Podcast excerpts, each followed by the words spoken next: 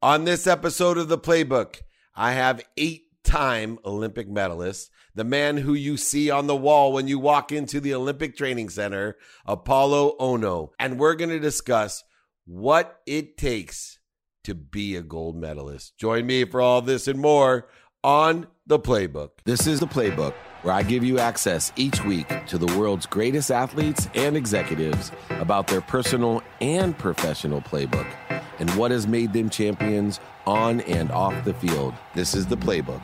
I am here with my favorite Olympian, believe it or not. And the only reason he's my favorite Olympian is I rarely find an Olympian that I can see eye to eye to right? Most of them, uh, I, I, deal with basketball and baseball, and there's these giants, but this guy has a giant heart. Apolo Ohno, eight medal in the Olympics, an incredible athlete, pretty good looking guy too. You've probably seen him on Dances with the Stars twice.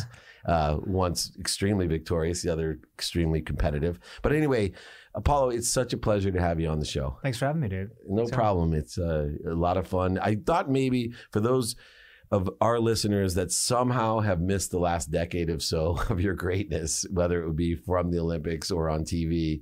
Maybe you could share just a little bit of your background, who you are, and what you do. Sure. So, uh, I spent 15 years in the Olympic space, specifically Winter Olympic sports. My sport was short track speed skating.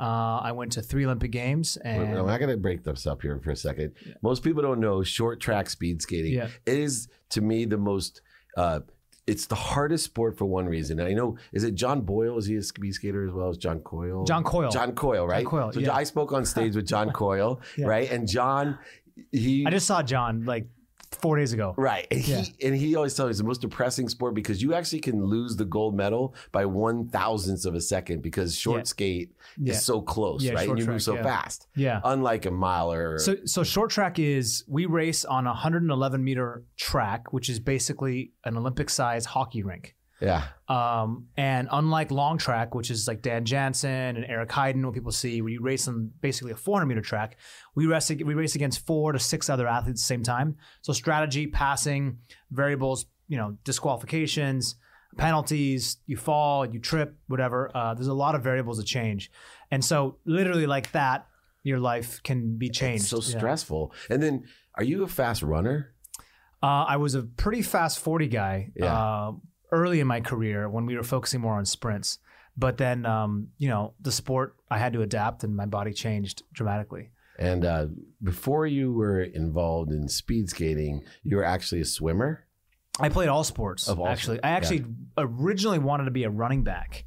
Me too. And um, my dad's like, "That's not going to happen." Then I wanted to be a bo- actually, I wanted to be a boxer first. He said, "That's not going to happen." Then he said, "You, I want to be a running back." Oh, he didn't read it didn't know, right? He thought the Mariners were the football team in Seattle. nice. Okay, so yeah. um, you know, he said no to football. Um, track and field, I was average.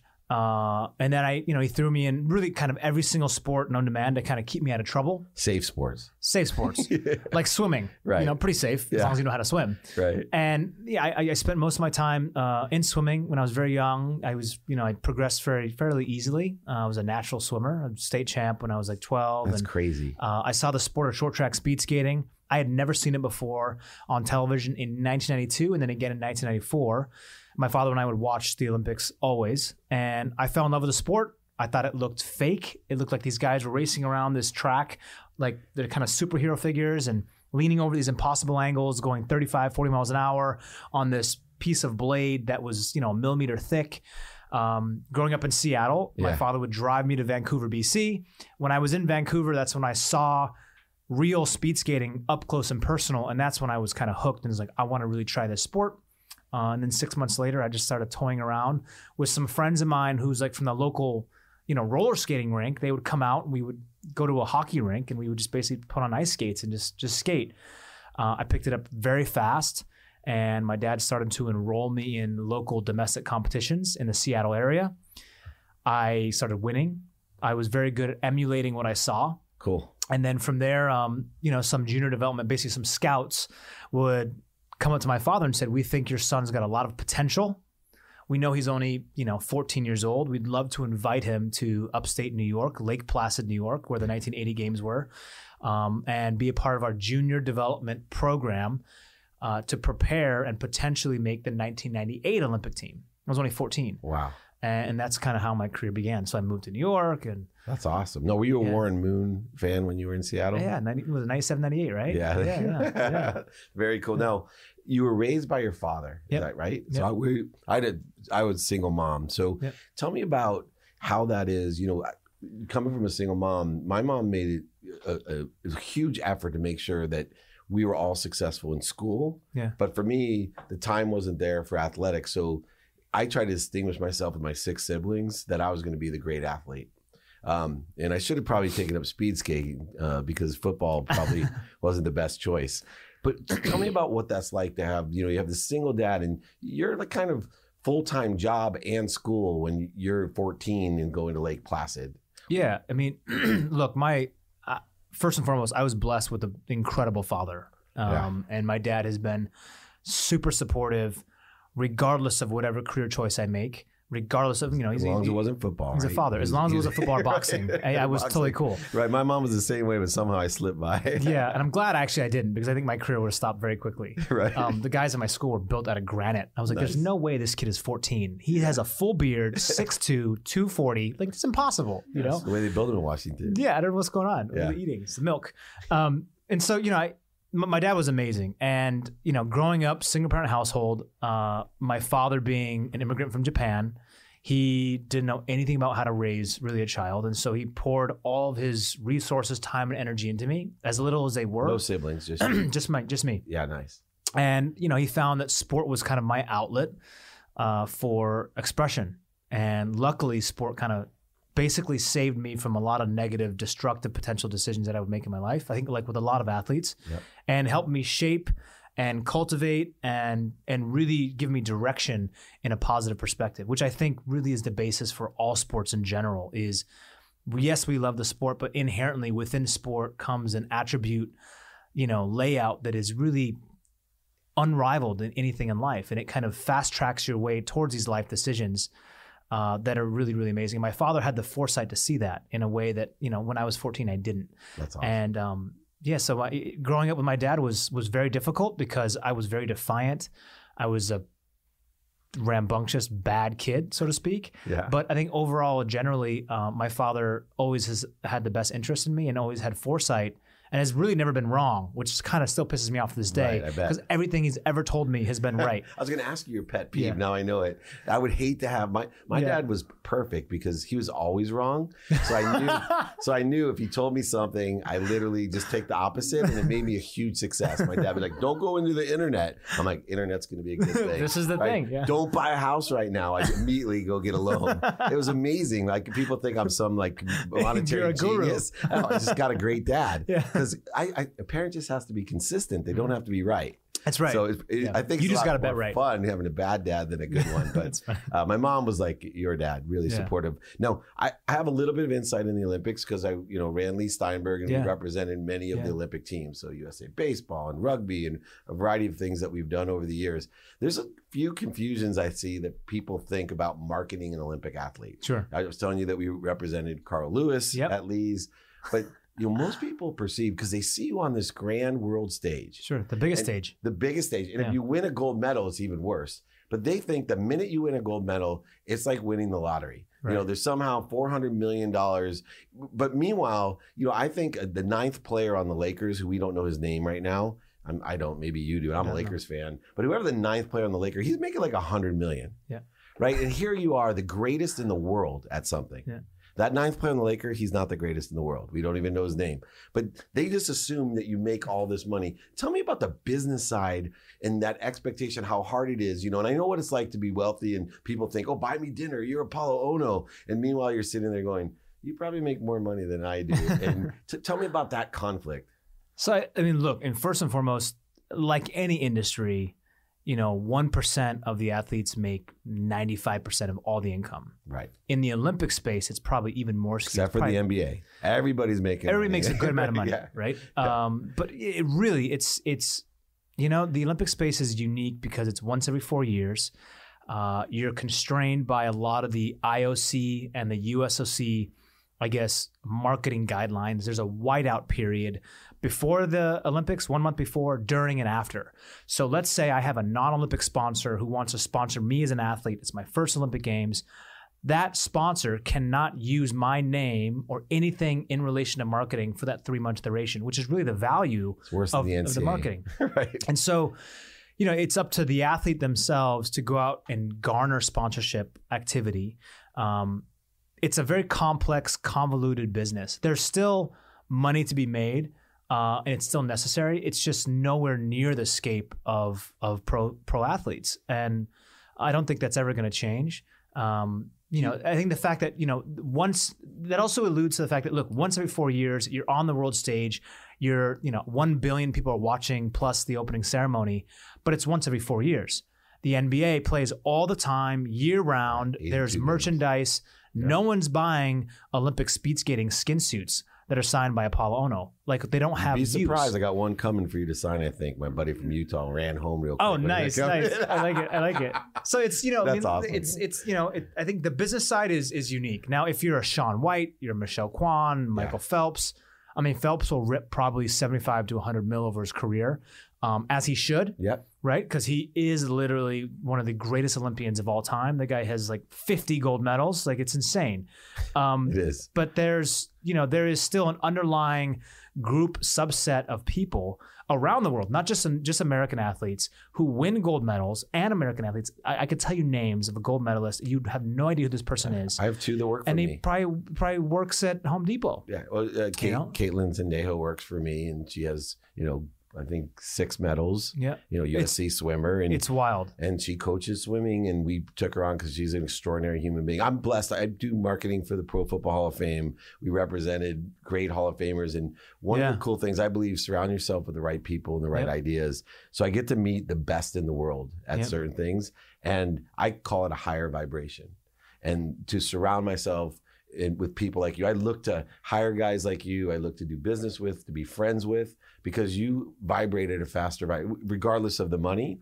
And one of the uh, real goals at Sports One Marketing that we do is we take guys like you and say, look, there's this whole area of creating content with Apolo Ohno and creating a brand beyond what you've already done, right? And so that's why we always have these cameras here because we've learned a real yeah. niche of the production of the production. And you're someone that gets that business side of things. Now, the other side of being Olympian that most people is you sacrifice friends, you know, social life a lot of times because you have to be so hyper competitive and trained. And then two, education wise, a lot of times, you know, it's amazing to me how well educated Olympians are compared to what I see in boxing and football, guys who actually go to college. And yet somehow a lot of the Olympians that we represent and know, they're just, you know, your vocabulary is extraordinary, extremely articulate. You obviously didn't have the same experience of me going to college and law school and business school and all these things that I had an advantage in the academic world. But yet if we sat together and they didn't know who you were and said, well, which one of these two guys is an academic, they would choose you. right? I don't Even though I have about all this I have all this education. What is it like? You know, I really tell everyone like, do you, you study a certain amount of time, or did they kind of let you slide back then? And, I think everybody's unique. I mean, there's Yeah. no template, right? So Uh-huh. myself, I am an avid information guy. Like I read all the time. I believe in full immersion. When I wasn't training, I was reading. I try to surround myself with the most elite businessmen as possible. And upon my retirement, um, you know, I traveled the world and I try to get in touch with all of the most successful people and the smartest, most intelligent people that I could possibly surround myself with right? and learn from them, engage with them, interact with them, emulate them as much as possible. So that was my skill set that I feel that I really had. where'd you learn that from? You know, I became I, I was a crazy reader when I was a young kid, Yeah. and so my ability to process information um, became something I was really fascinated with. I started a business on trying to process information faster. I started a plant-based nutraceutical company that would enhance your cognitive ability to a level. I wanted to recreate the limitless pill, but on a natural version. Right. So I I've always been fascinated with business from before I even retired from sport. Uh, you know, I realized that sports would only take me so far in my life. But if you had you asked me when I was 18 what I want to do when I retired, I would have told you, "What do you mean when I retired? I was built for this sport. Like I have no other purpose on the planet. Right. I'm I am speed skating and speed skating is me. And I didn't really see anything else. But as I kind of grew older, I realized my at you know my my aspirations and things that I truly wanted inherently at my core. And you talk about higher vibration. I felt that this was simply a catalyst and a vehicle in which that was going to catapult me into something much bigger and much greater. Whether it was financially successful or not, I think my own personal quest for fulfillment, purpose driven is much bigger than only the sport of short track speed skating. And my heart still goes there. I still love it. But you know, to kind of rewind a bit, we talk about the dedication and, and, sacrifice. You know, you have an athlete who goes four, eight, 12 years of their life dedicated towards one race once every four years on a specific soil, whether it's in Salt Lake City, Italy, China. you know, China, wherever it is. And you have that one moment on that day to be absolutely perfect, and your race lasts 40 seconds long, right? And yeah. if you're not perfect like that, your entire life is really kind of back to normal. Now you just spent your entire life dedicated and sacrificed socially, um, internally, relationship wise, business wise, academically, and now your career is over. You're 30 years old. You're thrust into the world, and you say, "Hey, look, Dave, I want a job." Or you're going to a tech company, say, "I want a job. I have all these incredible attributes as an athlete. I'm a fighter. I'm a believer. I'm the captain of what it takes to be mentally tough." But I don't have any experience. Skills, right. What do I do? You're competing against a kid who just, you know, he just did a, you know, two week intern for Goldman, and now you're competing against this guy who's willing to take a lower pay cut than you because he's 20 years old. Right. How do you compete with that? Now you're 30. You got bills to pay. You got things to do. So there's a definite, da- I, I call it the dark side that comes with association with the Olympic Games. However, the buck doesn't stop there. I think those attributes are inherently extremely powerful, and athletes have that skill set. They just have to figure out how to turn that skill set and apply it in a way that is really beneficial to them. You know? I agree. We we uh, I sit on the board of something called Athletes Network. We have yeah. two million athletes that were college, professional, or Olympians, and we have companies like Enterprise, Johnson and Johnson, these great Geico, great companies that only specifically look for the a- attributes of an athlete, right? Yeah. Discipline. Now you did shameless plug. I brought my book since you're a reader. All right. But more importantly, I know you're a mind guy, and yep. and so am I. So I believe in this integration of the conscious, subconscious, and unconscious yep. mind. So I train my mind consciously to think about what I want, uh, subconsciously to believe things. Right, which vibrates faster. It's amazing. But yep. even I believe there's a carried energy, and I read a little bit about your mind analysis that we carry a vibration, right? And so you'll hear me talk about that, and I tell people all the time, it doesn't matter what you think or believe you're carrying an energy. And you need to learn to shift that energy, which is unconscious. It's in your mind. It's in our DNA. It's an electrical current. And you were born with that certain DNA. Um, tell us a little bit about that philosophy, because I know it's, I believe so much. And I really want you to read my book and, and let me know what you think, because I will read your that book, changed yeah. my life. And I thought I understood. I was like you, young and successful in what I did, but I was lost and when I found out the purpose, eh, you know, for me, happiness was always attached to an outcome, and I think a lot of Olympians have that problem, right? Yes. Once I win the gold you're, medal, you're pre-trained, right? And right. once I detached, and people said, "How can you be so goal-oriented but be detached from an outcome?" I said, "Because all I've detached is my happiness from it. I enjoy the pursuit of my potential now." As a businessman, a father, a husband, whatever it is, I've learned to detach the happiness from I'm going to make a hundred million dollars and be happy. It's I'm going to enjoy making as much money to help as many people as I can and have as much fun, whatever. Tell me your philosophy about that mental aspect of what you teach and, and, and learned. Sure. And, and I think, you know, look, I'm no guru by any sense, and I'm a continuing um, pupil. So I read massive amounts of material all into the mind, psychology, spirituality. Uh, I'm a firm believer in manifestation. I mean, we talk about it frequently. Uh, you know, if you don't inherently believe that you actually deserve something in a path and you don't feel that vibrational frequency. And people say, okay, you're talking about vibrational frequency. I'm like, look, this is biology. Right. This is not foo foo. This is not be This not is woo-woo. this is science. like this is proven. Physics. If you can match the frequency of the things that you need and desire in your life, you have a much likely, a much greater chance of achieving and realizing that value in some capacity. Um, and then you just take it a step further and say, look, you know, if you want, you talk about your detachment from the outcome. I mean, you know, I, am not Buddhist, but I, there's a lot of fundamental Buddhism qualities that I do believe inherently, and I Me think too. some I'm of a Jew to Buddha. Yeah. so I think you know some of them are you know like if you desire true happiness, the first thing you take away is you take away desire. If you no longer desire, then you no longer have the pain, the sufferings, other things that are associated with you not achieving that outcome. It's much more easier said than done, Right. right? Because we course. Are trained in the US and abroad to be in this cycle, right? And continuously reach these goals. And I, there's nothing wrong with having goals. set. I think it's a very good part of our DNA as people to continuously keep driving and striving. And I, like anyone else, has been built upon microcycle goals, mesocycle goals, macro goals, both for myself personally improving. And I, I think that we're coming into an age of information where people around are understanding that uh, we are in control really of our own decisions, actions, and our perceptions of our environment. So, regardless of what's happening in your life, your perception of that challenge, that that that problem, is going to directly uh, showcase to you if you're happy or not. And we all know someone who looks like they are just incredibly happy all the time. The guy who maybe he's Robin Williams. you know, like he's just always happy. Yeah. Um, but maybe behind the door, there's a lot of conflict. But they are able to perceive their reality in a different way, and I think that that's got a lot to do with how you live your life and how you actually have and achieve happiness. Because I mean, look, at the end of the day. You know, and we say it sometimes. No one wants to be a multi-trillionaire if you're just unhappy and you've got no friends that really support you. Well, our president looks pretty miserable right now, and you think he would be happy, but he do, he does. Uh, No, I'm with Apolo Ohno. This is the playbook. One of the interesting things you said too that is one of the unique philosophies I have is I talk about accessing information. Yeah. and that's the exact quote that you used earlier on. I- believe everything exists, Mhm. and that I have to get out of my own way and allow things to happen to access that information via frequency. Mhm. And so the better I become at accessing what I want. So I talk about two things that made me happy and purposeful was productivity, Yeah. which is something you're an expert at. Like to be an Olympian, you have to be so productive, efficient, effective, and statistically successful at what those skills, knowledge, and desire all came and accumulated for. The second part is accessibility. Most people think, you know, I'm accessible to all, everyone in here, and I try to be.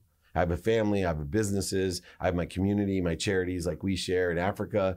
But more importantly, my specialty is I can I practice accessing the information. I, I get the what I want. Manifestation is accessing. And so tell me what that to you means when you tell me, Dave, I like to access information. Is it frequency? Is it a- an ability? Is it can you train it like you can skating? I think anything can be trained. You know, I think I think some people, you know, genetically possess something like a light switch. They can turn it on, turn it off. Bonnie Blair was one of those people. Um, you know, she was able to get into the zone, you call it. She was able to do these things right away. Some people took much longer. So I think, look, I I struggle with this all the time, right? I struggle with uh, this, you know, sometimes these these voices that you hear that tell you that it's not possible, that tell you that maybe you're not going the right path.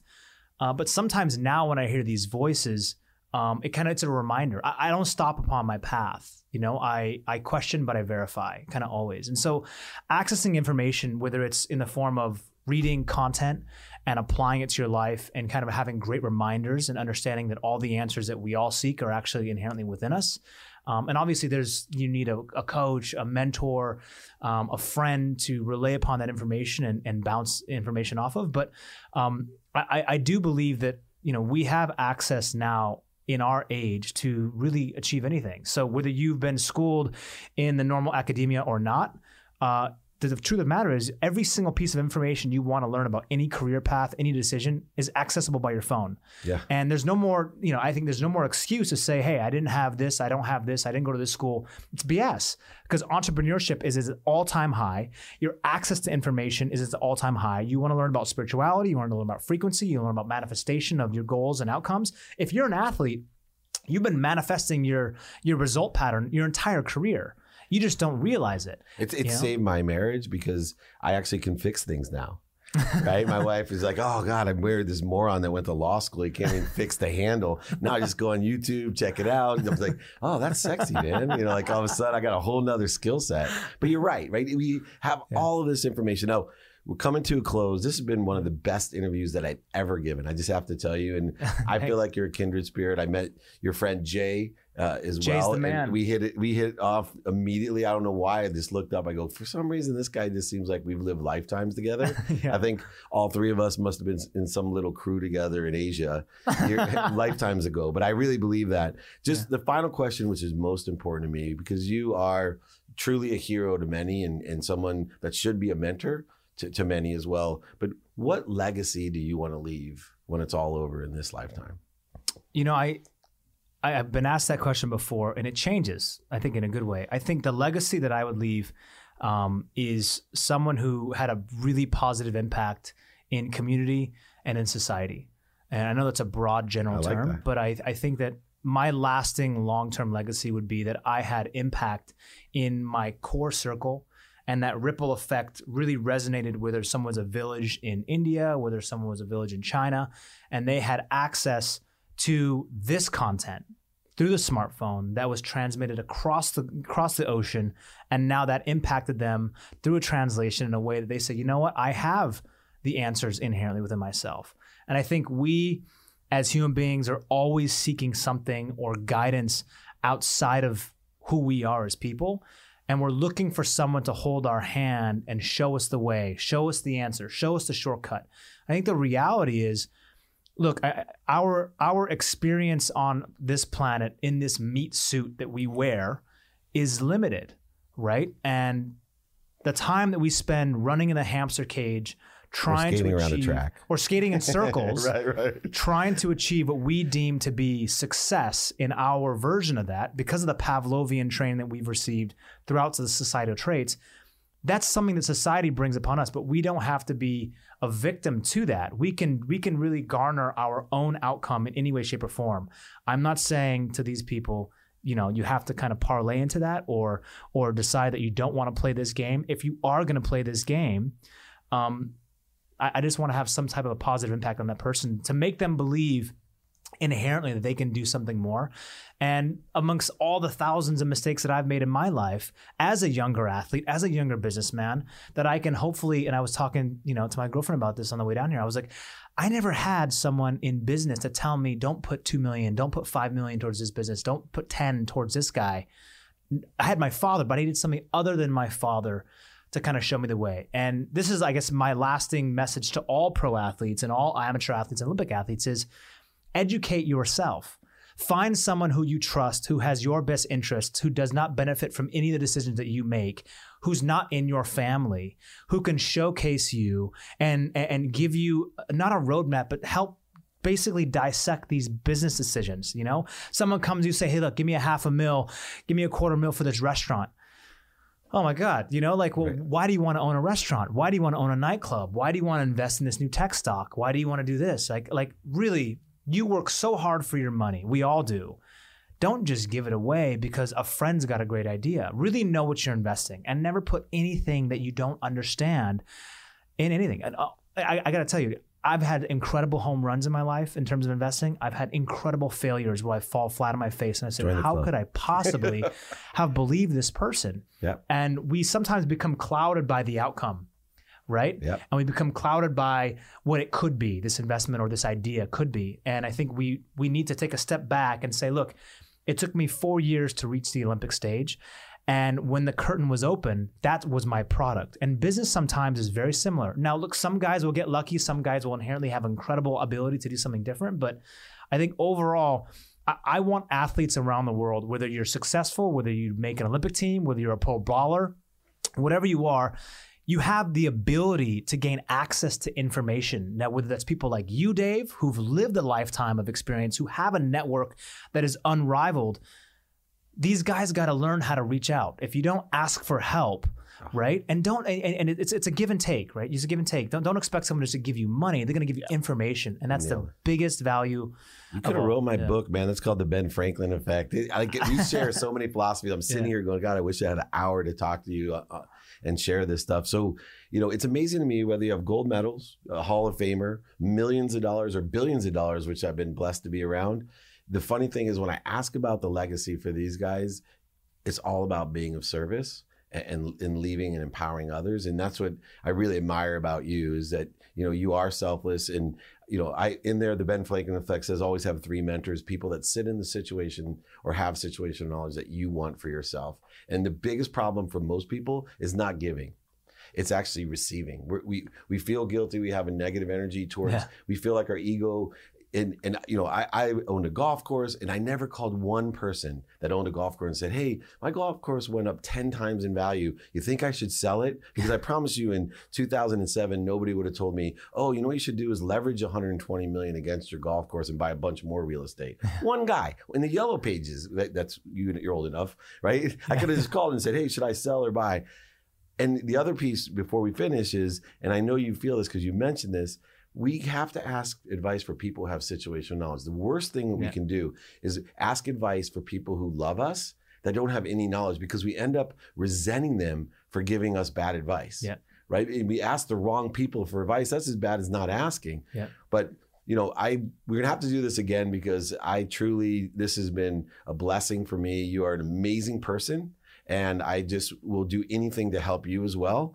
Uh, this is Dave Meltzer with Apolo Ohno, my new gold medalist. So I get choked up because he's so awesome with the playbook.